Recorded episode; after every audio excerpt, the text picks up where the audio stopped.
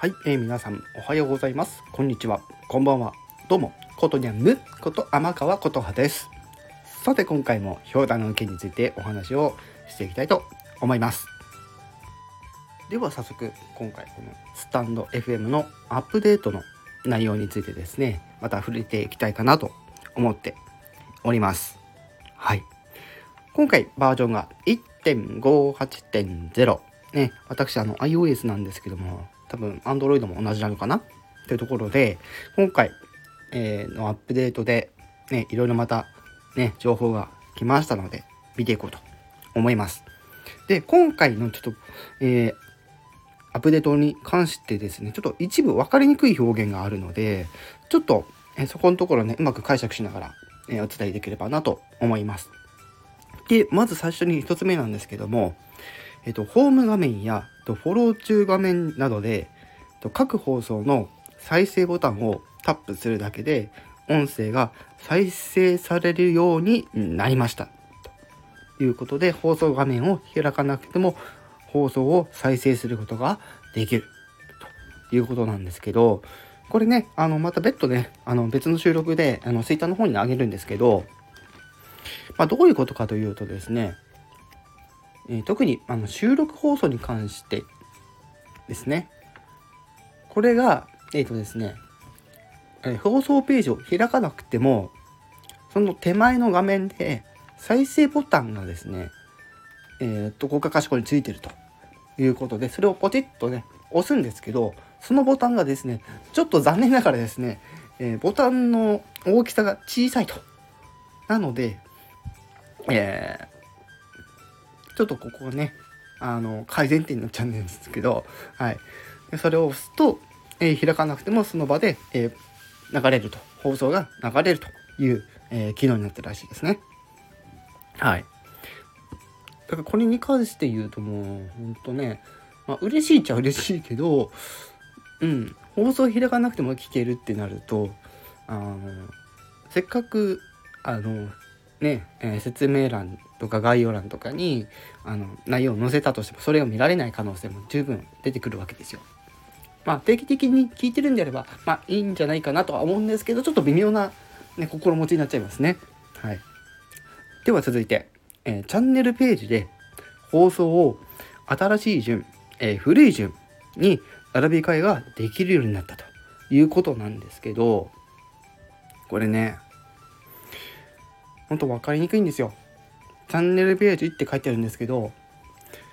これ前にもちょっと似たようなことはあったんですが、このチャンネルページっていうのが自分のではなくて、自分以外のこのアプリの中での他の人のチャンネルページを見に行った時に、この新しい順、古い順っていうソートができるようになったというところなんですよ。じゃあ自分のところのね、新しい順、え古い順できるかって言ったらできないんです、まだね。その辺ね、ちょっとまたね、あの機能要望としてですね語っておきましょう。はい、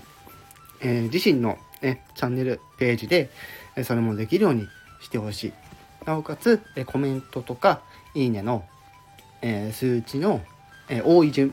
えー、少ない順みたいなところもですね、えー、あったらいいかなと思っております。はい、続いて、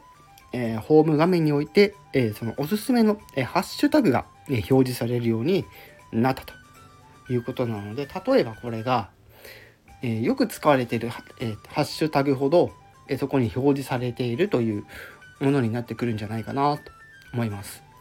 なので結構このスタンド エフエム ってやっぱりその音楽コンテンツ、まあ、歌ってみたコンテンツとかが多いイメージなんですけども、その他にもですね、それなりに数を、ね、放送数が多いものもありますので、まあそういったもののハッシュタグが、えー、ホームに、えー、表示されるようになったということですね。はい、で続いて、えー、端末で、えー、設定している、えー、文字サイズが大きい場合、これね、私あまり関係ないんですけど、えっと、放送ページでタイトルが全て表示されるようになりましたと。これね、私ちょっとピンとこないんですね。はい、特にこの端末で、えー、文字サイズを大きくしている方にとっては、これはもしかしたらね、えー、非常に、まあ、嬉しい機能なんじゃないかなと思います。ぜひですね、まあ、そういった方、ぜひですね、試してみてください。はい。そして、えー、収録放送の、えー、説明文、ね、の、えー、入力画面。で、このハッシュタグのこのシャープというね、あのこの記号なんですけど、この記号名というシャ、あのシャープっていう記号名なんですけども、これを入力すると、えー、おすすめのハッシュタグが出てくるようになるというところで、今まで、えー、ご自身でなんかそのハッシュタグの名称を決めて、あのシャープを押した後にその文言を入れるみたいな感じだったと思うんですけども、特にこれはおそらくあの最近始めた人だったりとか、あんまり内容を編集しない人とかにはもしかしたらいい機能なのかもしれないですねっていうお話なんですね。はい。まあ、結構長くやっている人だと、あらかじめもう定型が作られてあって、そのハッシュタグも含めてね、作ってあって、それをコピペしてやっている人がいるんじゃないかなと思いますので、特にそこら辺の、まあ、ユーザーへの配慮なんじゃないかなと思っております続いてどんどん行きましょう。えー、ライブのここら辺ね、またすごいんですよ。えー、ライブの、えー、過去のコメント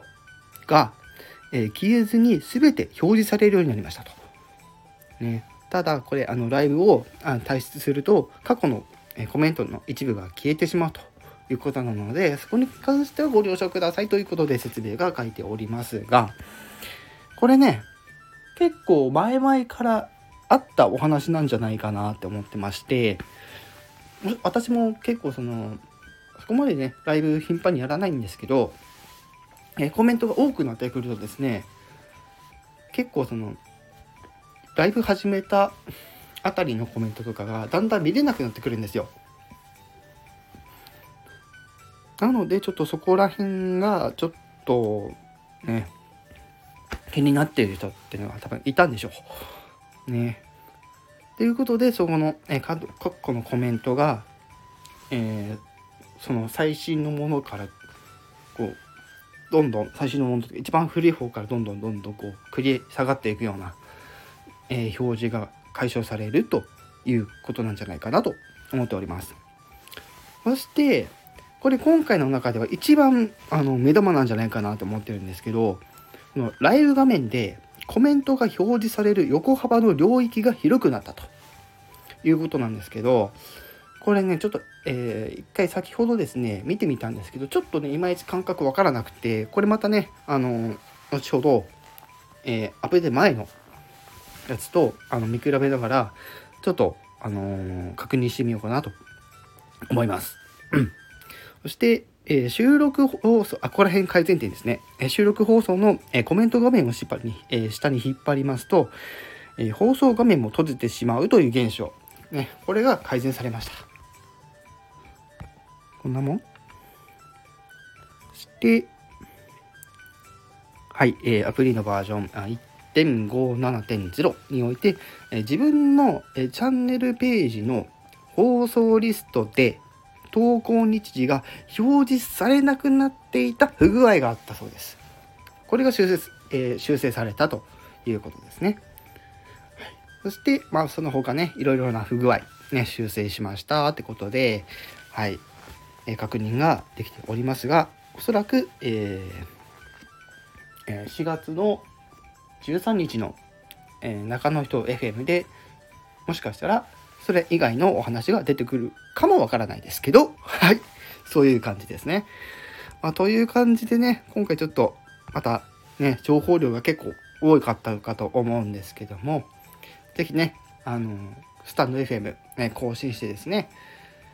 えー、アップデートですね、アップデートして、今後もこのスタンド エフエム での活動を皆さん、えー、ね、えー、していただければなと